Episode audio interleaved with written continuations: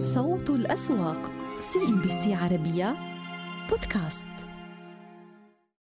أهلا ومرحبا بكم مشاهدينا. نبدأ مع إغلاق المؤشرات الإماراتية بالنسبة لسوق دبي. يغلق على تراجعات بعشر النقطة المئوية. الجلسة الأولى هي بالنسبة لسواء سوق دبي أو حتى سوق أبو ظبي للعام 2022 كنا قد لاحظنا تقلبات إلى حد كبير كان لدينا ضعف في مستويات السيولة. بالنسبة لسوق دبي المالي شهدنا الضغوط الأكبر هي من آه، سهم شركة سوق دبي المالي والذي تراجع بقرابة 7% بينما شهدنا بعض المكاسب على القطاع المصرفي وتحديدا بالنسبة للإمارات دبي الوطني. بالنسبة لأرقام السيولة اليوم بسوق دبي آه، المالي كانت آه، يعني بحدود ال 284 آه، مليون درهم. بينما بالنسبة لسوق أبو ظبي والذي أغلق على تراجعات بعشري النقطة المئوية سجلنا مستويات سيولة كانت إيجابية إلى حد كبير. يعني نتحدث تقريبا عن مليار و270 مليون درهم بالنسبة لسوق أبو ظبي. نلقي نظرة على القياديات. كيف تحركت في أولى جلسات هذا العام الإمارات دبي الوطني وبنك دبي الإسلامي؟ وعلى الرغم من هذه المكاسب لم يدعمان مؤشر سوق دبي بحكم الإغلاق الأحمر ولكن إعمار العقارية ضغطت على أداء المؤشر. وكان لدينا أيضا بعض الضغوط من سهم شركة سوق دبي المالي والذي أغلق جلسة اليوم على تراجعات بأكثر من 7 في المئة. لا يوجد لدينا أخبار جوهرية بالنسبة للسهم. لشهدنا هذه التراجعات العنيفة من مستهل التداولات. هذه قائمة الأكثر نشاطا لدينا GFH سوق دبي ديار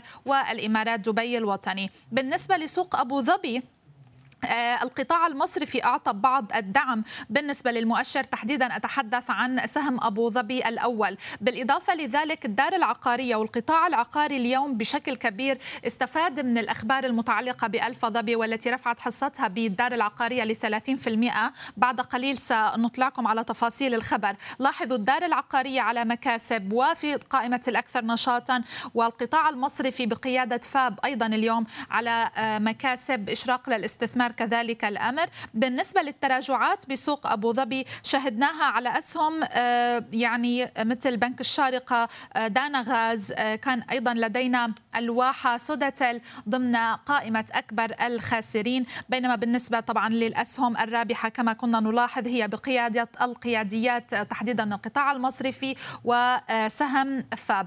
اذا بالنسبة لقائمة الرابحين لدينا ريم للاستثمار بالمز الرياضية وعدد من الأسهم ولكن الأساسي اليوم كان سهم فاب الذي دعم القطاع المصرفي وأعطى بعض الدعم بالنسبة للمؤشر. القطاع العقاري كان اليوم من أبرز ما راقبناه بسوق أبو ظبي. على خلفية الأخبار المتعلقة باستحواذ شركة ألفا ظبي القابضة الإماراتية على حصة إضافية قدرها 17% في شركة الدار وبذلك ترتفع حصتها في الدار إلى 30% تقريبا مما يجعلها واحدة من أكبر المساهمين. كانت ألفا ظبي قد استحوذت في العام 2020 2020 على حصة استراتيجية قدرها تقريبا 13% من شركة الدار العقارية حيث شملت تحويل مليار سهم في صفقة بلغت قيمتها 3 مليارات و700 مليون درهم.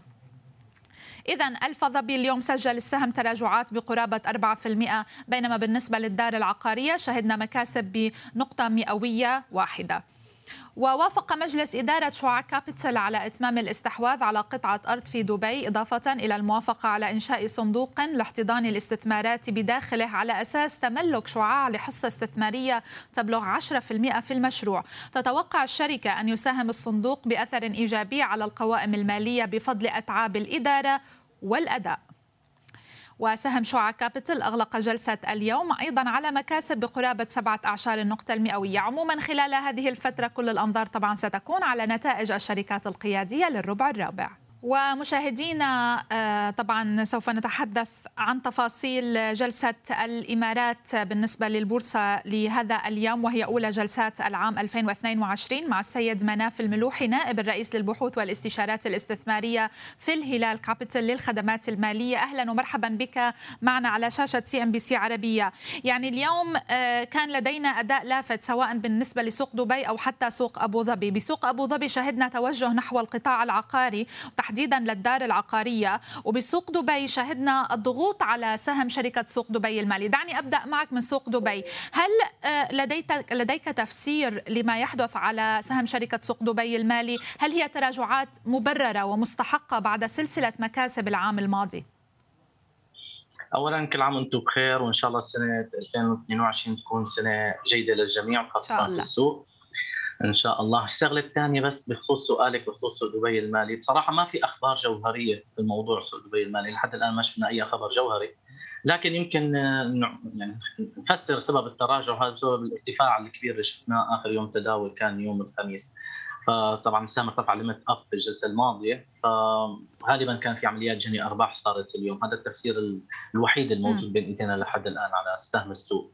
لكن نتوقع إنه يعاود يعني الارتفاع ويظبط أموره أكثر يعني خاصة باعتبار إنه سنة 2022 متوقع إنه تكون أفضل خاصة لسوق دبي المالي في الفترة القادمة. نعم، طيب بالحديث أيضا عن سوق أبو ظبي، اليوم كل الأخبار كانت تتعلق بالفا ظبي ورفع قيمة أو حصتها في الدار العقارية ل 30 في المئة. وبالتالي المستفيد الأبرز كان القطاع العقاري بقيادة الدار العقارية، ما الذي تتوقعه بالنسبة لأداء السهم بعد المكاسب التي حققها في جلسة اليوم؟ وإلى أي مدى آه، يعني استشعرت بنظرة المستثمر إلى رفع الحصة على أنه إشارة إيجابية على الثقة بتعافي القطاع العقاري عموما من تداعيات كورونا؟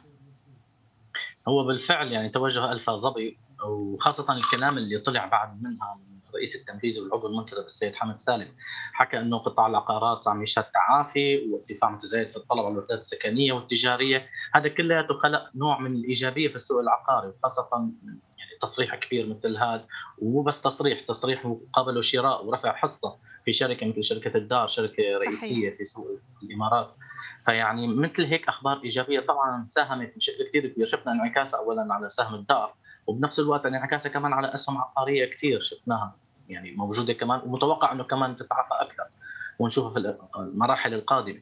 لكن عمليا يعني شركة ألفا ظبي القابضة عندها استراتيجية وعندها استراتيجية استثماريه تقريبا ب 8 مليار ووجهت جزء منها حاليا في موضوع العقارات.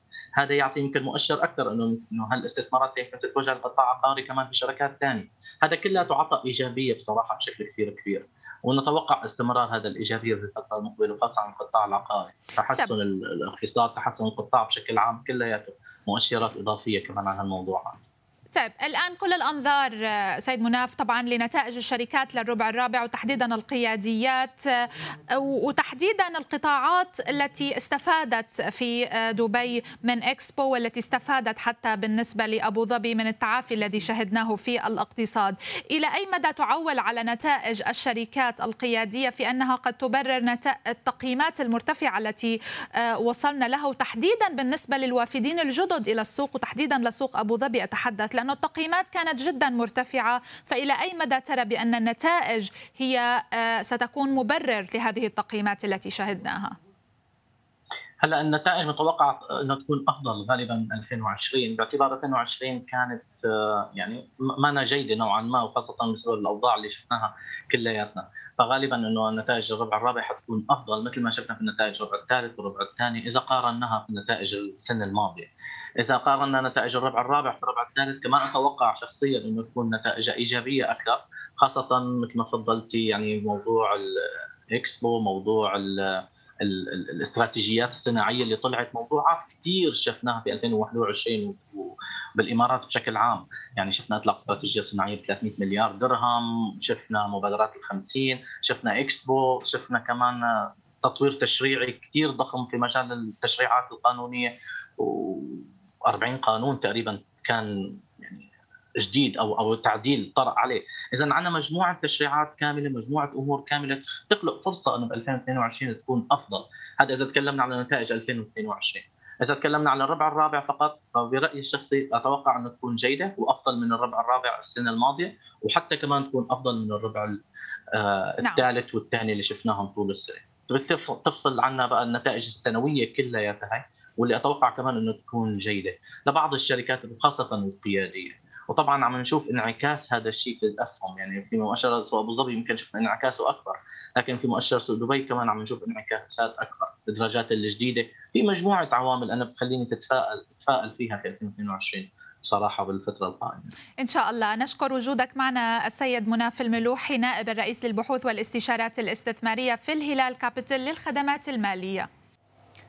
مكاسب كبيرة لقياديات الأسواق الخليجية في عام 2021 دعمت بشكل كبير المؤشرات الخليجية لتحقيق مستويات كبيرة. كيف كانت الأداءات بالنسبة للمؤشرات الخليجية وأيضا الأسهم القيادية؟ بداية مؤشر سوق دبي الذي شهد حالة من الزخم الكبير في نهاية عام 2021 بدعم من خطط التحفيز التريليونية بالنسبة لسوق دبي وأيضا نية تعميق السوق وزيادة القيم السوقية إلى ثلاثة مليارات درهم وكذلك أيضا الحديث عن إدراجات جديدة لعشر شركات وشركات حكومية وغير وشبه حكومية. هذه الأمور دعمت مؤشر سوق دبي بشكل واضح ودفعته للارتفاع لأعلى مستوياته منذ عام 2013 الأسهم القيادية. بداية سهم الامارات دبي الوطني شاهدنا ارتفاع بأكثر من 31 في المئة.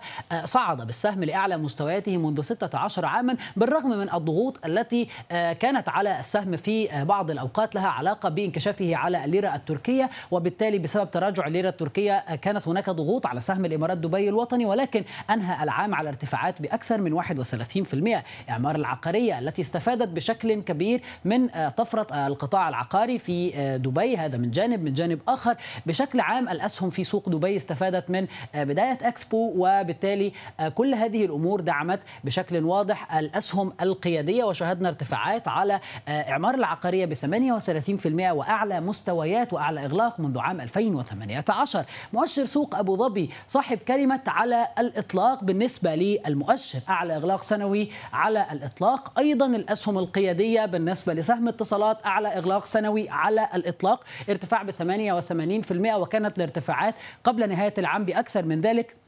وصل السهم إلى مستويات ال 37 درهما ولكنه مع جني الأرباح وضغوط جني الأرباح في نهاية العام شاهدناه يتراجع لتكون الارتفاعات فقط ب 88 في المئة ولكنه يغلق عند أعلى مستوياته على على الإطلاق كإغلاق سنوي. أيضا سهم بنك أبو ظبي الأول أيضا إغلاق أعلى مستوياته على الإطلاق في عام 2021 وارتفاع بنحو 46 في المئة.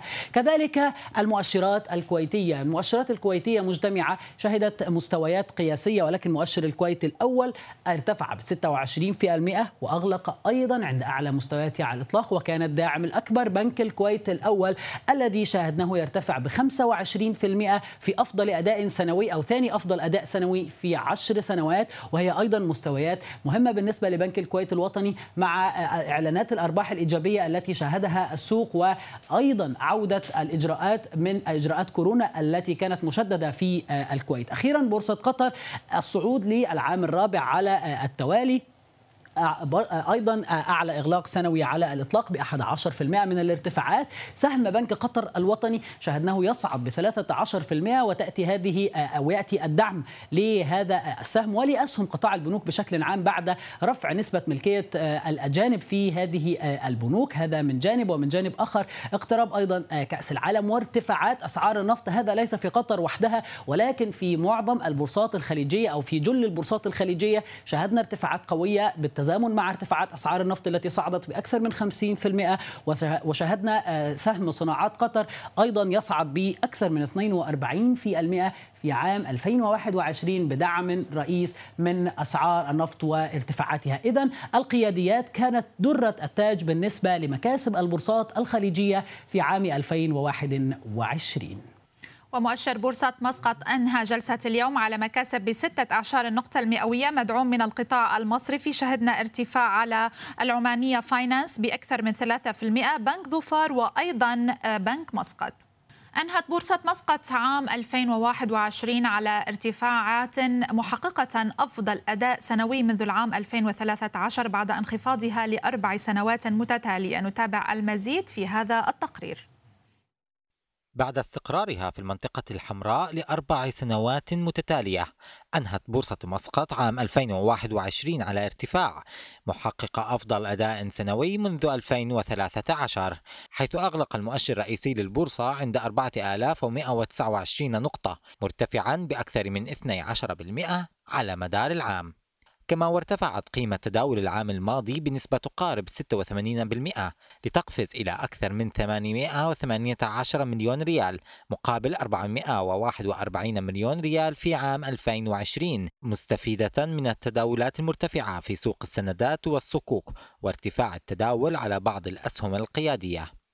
هذا الأداء كان مدعوما بالمؤشرات الاقتصادية الإيجابية التي تحققت خلال العام المنصرم وأبرزها ارتفاع الإيرادات الحكومية وصعود أسعار النفط فوق أسعار الموازنة العامة للدولة وتحسن أداء معظم الشركات المدرجة في البورصة وتراجع الضغوطات الاقتصادية الناتجة عن تفشي فيروس كورونا محليا وعالميا ووفقا نيو كابيتال.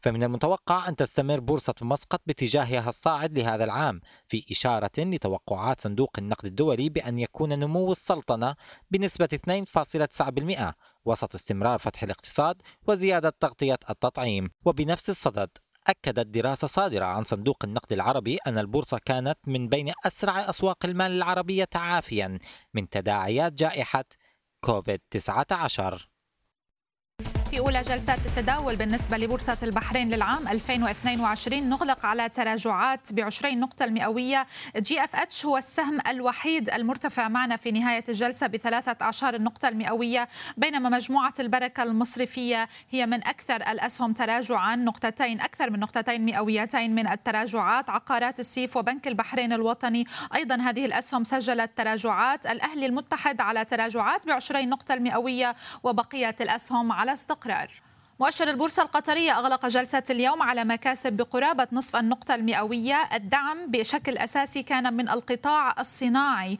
آه يعني إذا ما نظرنا إلى قائمة الأكثر ارتفاعا كان لدينا صناعات قطر بمكاسب بقرابة نقطة مئوية واحدة. مسيعيد للبتروكيماويات نقطتين ونصف النقطة المئوية. وبالتالي هذه الأسهم بثقلها رفعت من المؤشر. حتى بالنسبة للقطاع المصرفي كنا قد شهدنا بعض الارتفاعات. و QNB هو الأبرز بمكاسب مكاسب بنصف النقطة المئوية. وطبعا آه، مجموعة QNB هي من سيفتتح موسم الإعلان عن نتائج الشركات للربع الرابع من العام الماضي. المؤشرات الكويتية الثلاث أنهت جلسة اليوم على نوع من الاستقرار في ظل ضعف واضح كان لدينا لمستويات السيولة سجلنا فقط 22 مليون دينار كويتي. لدينا سوء للأوضاع الجوية والأحوال الجوية في الكويت لربما آه هذا العامل يعني أيضا يؤخذ بعين الاعتبار. آه, آه، المؤشرات الثلاث تغلق على نوع من الاستقرار والأبرز سيكون خلال الفترة القادمة يتعلق بنتائج الشركات الكويتية. بكل الأحوال الأحوال لدينا ارتفاعات كان على أسعار النفط وعلى سعر برميل النفط الكويتي. آه، بالنسبة لسعر آه، برميل برنت نتحدث عن مستويات تقريبا 78 دولار للبرميل وبالتالي عادة ما يكون هذا الأمر آه، دافع بالنسبة للبورصة الكويتية ويدعم الأداء ولو معنويا. ولكن كما سبق وتحدثت كان لدينا اليوم سوء للأوضاع الجوية والأحوال الجوية وبعض الانتقادات الشعبية لعدم استعداد الكويت للتعامل مع هذه الأجواء الأجواء. آه، القياديات آه، يعني كانت بمعظمها خضراء تحديدا بالنسبة لبنك الكويت الوطني وبيت التمويل الكويتي ولكن المكاسب طفيفة جدا بقرابة ثلاثة أعشار النقطة المئوية. صوت الأسواق CNBC عربية بودكاست.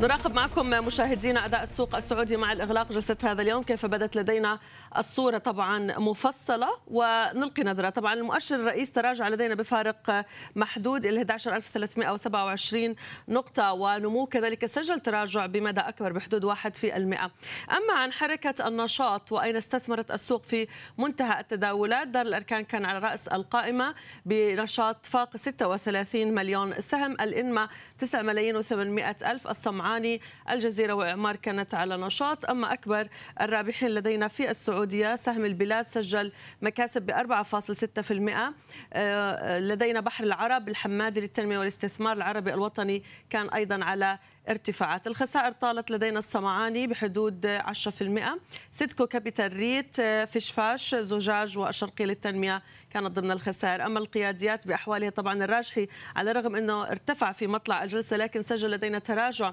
في نهاية التداولات بربع النقطة المئوية. سابك ارتفع ب 20 نقطة ارتفع البنك الأهلي التجاري بنقطة وسبع عشر. نحن نتحدث عن أهم ثلاث أوزان على المؤشر. أرامكو يستعيد طبعا مستويات ما فوق ال 35 ريال ولكن ما المكاسب وتبقى متواضعة. نحلل أداء السوق السعودي مع ضيفي من الرياض سيد محمد العمران رئيس المركز الخليجي للاستشارات المالية. دائما أحييك سيد محمد كل عام وأنت بألف خير. وأنت بخير جميعا إن شاء الله. نذهب إلى السوق السعودي وتوافق اليوم آه، يعني يعني فتح تداولات للأسواق العالمية، أوروبا الميل إلى ارتفاع، المستقبل ربما الأسواق الأمريكية أيضا إلى مكاسب، تعود الأسواق العالمية إلى تفاؤل آه، على الرغم من ارتفاع أعداد الإصابات بالمتحور وأيضا بكوفيد. السبب اليوم الذي يدفعني للسؤال هو معامل الارتباط في السوق السعودي مع مطلع هذا العام مع السوق الأمريكي، هل تجده مرتفع؟ بسم الله الرحمن الرحيم. يعني من الطبيعي إن في ارتباط دائما موجب آه، بين السوق المالية السعودية والأسواق الأمريكية. آه، لن يكون بنسبة واحد لواحد لكن على الأقل موجب بنسبة عالية. يعني قد تكون 90 إلى 95% نسبة الترابط هذه. طبعا تزيد وتنقص حسب الظروف وحسب المتغيرات لكن بالتأكيد آه، هناك ارتباط قوي. لا ننسى أن إحنا نعتمد على معلومات تاريخية. يعني نعيد آه، الحسابات لفترة سنة أو سنتين سابقة. لكن دائما المتغيرات الجديدة واللي تطرأ تغير هذا المعامل الارتباط آه، إما بالزيادة أو بالنقصان. لا ننسى أن هناك أيضا ارتباط موجب يعني بين السوق المالية السعودية مع أسعار النفط العالمية واللي بدورها طبعا لديها ارتباط موجب مع الأسواق الأمريكية. طيب خلينا نذهب إلى القطاع. البنكي الراجح افتتح على ميل إلى ارتفاع. وجدنا أيضا بالأمس سجل لدينا مكاسب وقلنا أنه القطاع البنكي ينوي أنه يستمر في هذا الترند لسبب أنه عنده آه، أمور تتعلق بماليته جيدة سيتم الإفراج عنها. ناهيك إن القطاع البنكي يلحظ نلحظ بإنه يعود إلى الصدارة من جديد. هل توافق بإنه الراجحي يمثل القطاع بأكمله أم لا؟ يجب أن ننظر إلى كل بنك على حدة. القطاع البنكي قطاع قائد للسوق المالية السعودية في في السنوات الأخيرة وحاليا لا يزال هو القطاع القائد الأهم. يعني في السابق كنا نتحدث عن شركات البتروكيماوية لكن آه، الشركات البتروكيماوية لم تعد تلعب هذا الدور القيادي. آه، هي قيادية لا شك لكن الأهم والقيادة الكبرى دائما بقيادة القطاع المصرفي. نوعا ما هناك قطاعات قيادية تدعم القطاع المصرفي مثل الاتصالات مثل المواد الأساسية ومن ضمنها طبعا البتروكيماويات، قطاع الطاقة، لكن القطاع البنكي وتحديدا سهم الراجحي يلعبون دور رئيسي وقيادي مهم جدا في السوق، طبعا المحفزات ما زالت قوية، نمو الأرباح المتوقعة خلال السنة الجديدة 2022 آه، مستويات التقييم آه، مؤشرات النمو الاقتصادي للمملكة عموما الإنفاق الحكومي للمملكة كلها مؤشرات إيجابية تدعم القطاع المصرفي. لكن يجب أن نشير إلى أن هناك فروقات كبيرة في الحقيقة. يعني آه، قطاع شركة مصرف الراجحي تحديدا ارتفعت بشكل قوي جدا مقارنة ببقية البنوك. وبالتالي يجب على بقية البنوك إنها تقلص هذه الفوارق وتدعم القطاع لأن آه، مصرف الراجحي وحيدا هو لن يستطيع قيادة القطاع وقيادة السوق، لابد إن بقية البنوك تلعب دور قيادي أيضا بتقليص الفجوات هذه الموجودة حاليا بالارتفاعات اللي تم تحقيقها خلال عام 2021 لهذا السبب يعني آه، نعتقد إن آه، مثلا سهم البنك الأهلي أسهم البنوك الأخرى لازم تلعب دور في الارتفاعات وتقليص الفوارق اللي شاهدناها في عام 2021 نعم. الكل ينتظر في السعودية العودة إلى نشاط عمليات الاكتتاب وإذا ما كانت الفرصة قد فاتت العام الماضي الكثير من الأفراد في أنهم يدخلوا ويكتتبوا بشكل آه، يعني يستغلوا فيه نوعية هاي الشركات صحيح. هذا العام أيضا مفتوح لهم ما الذي ننتظره سيد محمد في هذا الشأن وهل تعد السوق السعودي أيضا بمزيد من الفرص الاستثمارية؟ طبعا ما في شك سوق الاصدارات الأولية والاكتتابات العامة آه، حيكون نشيط جدا يعني آه، بنفس النشاط اللي شاهدناه في نهاية عام 2021 أعتقد حنشوف نشاط قوي جدا واضح جدا من توقعات إلى أن هناك قائمة كبيرة من الشركات اللي تطلب بالإدراج إن كان بالسوق الرئيسي أو بسوق نمو. آه، طبعا هذا يهم من وجهة نظري المؤسسات والشركات بالدرجة الأولى لأن هم اللي لهم الحق بالدخول في حصة المؤسسات اللي تمثل في الغالب أكثر من 90% من الحصة المسموح فيها في سوق الاصدارات الأولية الأفراد يعني عددهم محدود جدا لكن يجب أن نشير أن المؤسسات والشركات أيضا عندما يعني تستحوذ على حصة الأسد في سوق الإصدارات هي أيضا يعني لديها ترتيبات معينة مع هيئة الزكاة والضريبه لأن هناك أيضا ضرائب حيتم تسجيلها من خلال الأرباح اللي يتم تحقيقها في سوق الاكتتابات الأولية، لكن بلا شك أن سوق الإصدارات الأولية حيكون سوق نشط هناك ملاحظة إلى أن بعض الشركات اللي تم إدراجها مؤخرا مع الأسف تتداول تحت القيمة قيمة الإصدار. شفناها في حوالي ثلاثة أو أربع شركات. نأمل أن تنتهي هذه الظاهرة حتى يكون هناك محفز لاستكمال الدخول من قبل المؤسسات في الشركات اللي تدرج حديثا. طيب أذهب معك إلى أيضا أنت ذكرت العوامل الخارجية من ضمنها أسعار النفط وأنا أريد أن أذكر إنه بدأنا العام في كثير من الدول مش إنها خايفة من أوميكرون بقدر إنه ترغب في أن تتخذ إجراءات احترازية. ولاحظنا يمكن مع أبنائنا دخلنا العام الجديد متوقعين العودة إلى التعليم الوجاهي كما كنا في مطلع العام أو منصف العام السابق. تفاجأنا انه أعطونا كمان أسبوعين خلينا نشوف الوضع كيف، هل هذا سينطبق صحيح. على كل القطاعات؟ بمعنى أنه حنجد بعض من الإغلاق، في شركات حتخسر من جديد وهذا حيأثر طبعا على الاقتصاد الكلي. بالنسبة للمملكة يعني حتى الآن لا يوجد إغلاق كل شيء وضع طبيعي التركيز يتم على التلقيح بجرعتين أو حتى ثلاث جرعات أو حتى لفئات سنية تكون أصغر نسبيا. إلى الآن الأمور مطمئنة لكن طبعا المشكلة الأساسية هي القلق. يعني صحيح ما في إغلاقات لكن القلق من من المتحور الجديد أو انعكاسات مستقبلية مرتبطة بالمتحور. يعني مثلا التوقف عن السفر، التوقف عن النقل، التوقف عن السفر للسياحة، كل هذه الأمور ممكن تؤثر سلبيا حتى لو كان لا يوجد إغلاقات، وهذا هو التحدي الكبير مو بس على المملكة على مستوى الاقتصاد العالمي ككل يعني لأن الحالة السلوكية للفرد ممكن تاثر على الإنفاق وبدورها طبعا تؤثر على إيرادات وأرباح الشركات وبدورها طبعا ممكن نشوف عمليات جني أرباح في الأسواق المالية العالمية بسبب هذا القلق بسبب نعم. هذا السلوك الفردي بالدرجة الأولى. نعم وأنا أشكرك ضيفي سيد محمد العمران رئيس المركز الخليجي للاستشارات المالية. شكرا حياكم إذا إلى البورصة في مصر. لاحظنا طبعا الثلاثيني يتخلف عن الركب في بقية الأسواق أو المؤشرات المصرية الأخرى. تنضم إلي طبعا ضيفتنا من القاهرة السيدة رانيا يعقوب رئيسة مجلس إدارة شركة ثري ولتداول الأوراق المالية كل عام وأنت بألف خير رانيا. وحضرتك بألف خير. أهلا بحضرتك. أهلا. خلينا نسألك عن بداية هذا العام. إحنا ثاني جلسة للتداول في السوق المصري لكن اليوم الميزة أنه الأجانب يعودوا للتداول في الأسواق العالمية. معامل الارتباط وشكل التأثير اليوم لعودة الأجانب على الجلسة كيف تصفيه؟ فيمكن البورصة المصرية في 2020 و2021 كانت بتفتقر لوجود دور الأجانب والمؤسسات وكان في نشاط واضح وملحوظ على أسهم الأفراد وعلى سيولة الأفراد هي اللي زادت وتضاعفت في خلال 2021 ولكن مع الربع الأخير من 2021 ومع دخول أسهم الأفراد في موجة عمليات جني أرباح أدت في بعض المحافظ إلى تآكل هذه المحافظ نتيجة عمليات المارجن كول اللي كانت موجودة في ذاك التوقيت. شفنا عودة مرة أخرى وسيولة بتدخل بصورة, بصورة تدريجية في الأسهم القيادية اللي كان بيدعمها أخبار إيجابية سواء بعمليات استحواذ نتائج أعمال أخبار إيجابية توقعات مستقبلية جيدة لهذه الشركات. وبالتالي لاحظنا مع نهاية العام يمكن في شهر ديسمبر الماضي صعود أغلب الأسهم القيادية واقتراب مؤشر ال EGX 30 من مستويات ال 12000 خلال جلسة الأمس ثم تراجعه دون هذه المستويات لمناطق الدعوم بالقرب من مناطق ال 11800 عندنا مناطق ال 11750 من الواضح إن في حالة اهتمام من جانب المؤسسات الأجنبية والأجانب بالسوق المصري والأصول المصرية اللي بتعتبر رخيصة وأصبحت جاذبة.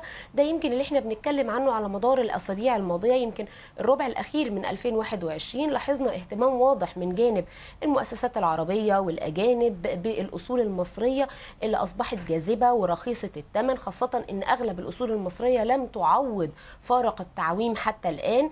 وأيضا يعني ما زلنا بنقول أن في الاقتصاد المصري مع خطة الإصلاح الاقتصادي ومعدلات النمو المتوقعة ليه أصبح جاذب بالنسبة للمستثمرين اللي بيبحثوا على العوائد الأعلى على استثماراتهم حاليا وبيعيدوا هيكلتها في المنطقة سواء في منطقة الخليج أو شمال أفريقيا.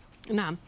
أذهب معك إلى التجاري الدولي. آه، اليوم يمنى بتراجعات ست أعشار النقطة المئوية على الرغم أنه ما ما أعطتنا لسه السوق آه، طبيعة الأداء المالي اللي رح نسمعه من نشاط آه، البنوك.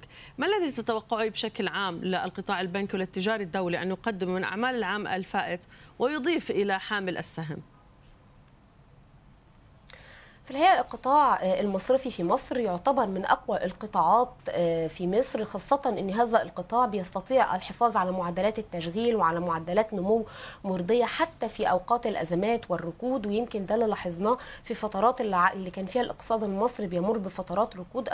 القطاع المصرفي المصري يمكن من القطاعات اللي بيتم إدارتها بصورة حكيمة جدا ويمكن القرارات اللي بيتم اتخاذها من جانب القطاع المصرفي وادارته كان لها دور كبير جدا في مساعدة مصر في خطة الإصلاح الهيكلي والإصلاح الاقتصادي والحفاظ على الاحتياطي النقدي وعلى قيمة العملة المصرية. وبالتالي يمكن من المتوقع خلال الفترة القادمة إن إن إحنا نشوف تحركات أو معدلات النمو لهذا القطاع تكون مرضية وده يمكن اللي إحنا يعني بنشوفه على مدار السنوات الماضية. آه، في في ملاحظة كبيرة وهامة جدا وهي إن هذا القطاع بيتجه نحو الرقمنة آه، آه، للتعامل بأغلب المعايير العالمية اللي بتتحرك بها القطاع المصرفي أو العالم كله حاليا. وبالتالي من المتوقع إن التحول ده هيكون ليه تأثير إيجابي على القطاع المصرفي. نعم. يتبقى لدينا الحديث اليوم عن فرص فوري فرص الشركات التي تعمل في قطاع المدفوعات الإلكترونية آه، الخدمات المالية. مع لن أقول أنه في مصر يعني تطبيق آه، موضوع الإغلاقات مثل ما حدث من جديد في بعض الدول الخليجية ودول المنطقة. لكن لا يمنع أنه في ناس اعتادت على هذا النمط من الخدمات المالية. هل تتوقع المزيد من أرباح لهذه الشركات؟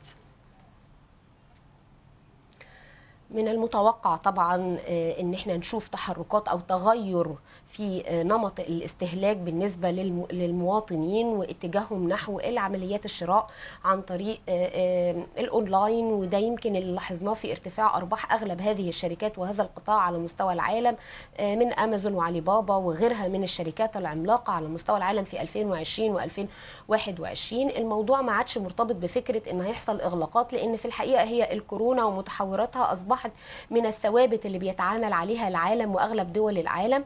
آه، هي بس نسب الإصابات هي اللي بتؤدي إلى اتخاذ بعض القرارات لبعض الدول ولكن بصورة عامة حتى في مصر بنتوقع إن النمط الاستهلاكي اختلف للمواطن المصري وابتدينا نشوف اتجاه من جانب الدولة نحو نحو الرقمنة وناحية التحول الرقمي فبالتالي فكرة عملية شراء عن طريق الإنترنت أو التعامل عن طريق آه، المدفوعات الإلكترونية هو أصبح دلوقتي العامل الجاذب واللي هيؤثر على نتائج أعمال هذه هذا القطاع زي فوري و e-finance وغيرها من الشركات ويمكن شايفين دعم من جانب الدولة للتحول الرقمي في جميع أجهزتها سواء حتى في دفع الضرائب أو التعامل المصرفي.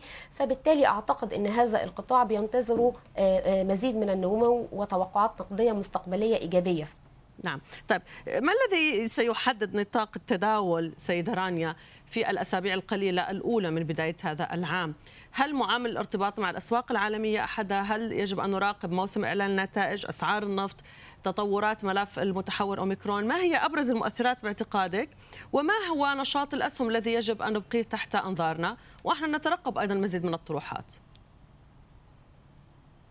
في الحقيقة يمكن السوق المصري انفصل عن أداء أغلب الأسواق العالمية وأسواق المنطقة خلال 2021 آه، وخاصة النصف الثاني من 2021 للأسف كان عندنا ضغوط كثيرة من ضرائب الأرباح الرأسمالية وإغلاق مراكز المارجن وضغوط أخرى على السوق المصري آه، ضغطت وعمل وإلغاء العمليات. ده كان ليه عوامل ضاغطة على أداء السوق المصري في 2021 ولكن زي ما ذكرت إن السيولة حاليا ابتدت تتجه للأسهم القيادية ونتائج الأعمال. فيمكن أنا بتوقع الفترة القادمة إن إحنا نشوف تحركات إيجابية على أداء الأسهم القيادية وبعض الأسهم أو السيولة هتتحرك بصورة انتقائية في مؤشر السبعيني لأن هناك برضو بعض الأسهم وبعض القطاعات المتوقع إن هي هتتأثر بصورة إيجابية خلال الفترة القادمة.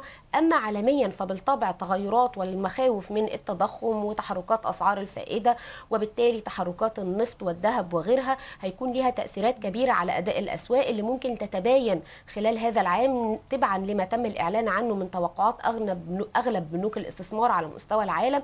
تتوقع إن عام 2021 هتتحرك فيه الأسواق وخاصة أسواق المال مش بنفس القوة الصعوديه اللي صعدت بيها في 2020 و2021 نتيجة المخاوف وارتفاع أسعار الفائدة وتوقعات بصورة عامة من مخاوف سلاسل الإمداد. حتى الآن كل هذه المخاوف هي ما زالت بتصيب الأسواق بحالة من الترقب. نعم.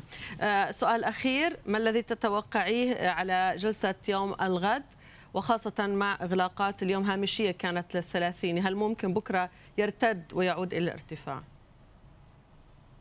في الحقيقة مع إغلاقات اليوم أنا بتوقع إن إحنا نشهد الارتداد في خلال جلسة الأمس أو بعد أو الجلسة اللي بعديها خاصة إن عملية جني الأرباح على الأسهم القيادية كانت كل هذه الأسهم تماسكت عند مناطق الدعوم فبالتالي من المتوقع إن هي كانت تكون فرص جيدة لعملية الشراء أو إعادة فتح مراكز شرائية خاصة بعد الصعود القوي اللي صعدته بعض الأسهم في القطاع العقاري والقطاع المصرفي. أتوقع إن إحنا نشوف ارتداد خلال النصف الأول من جلسة الغد بإذن الله.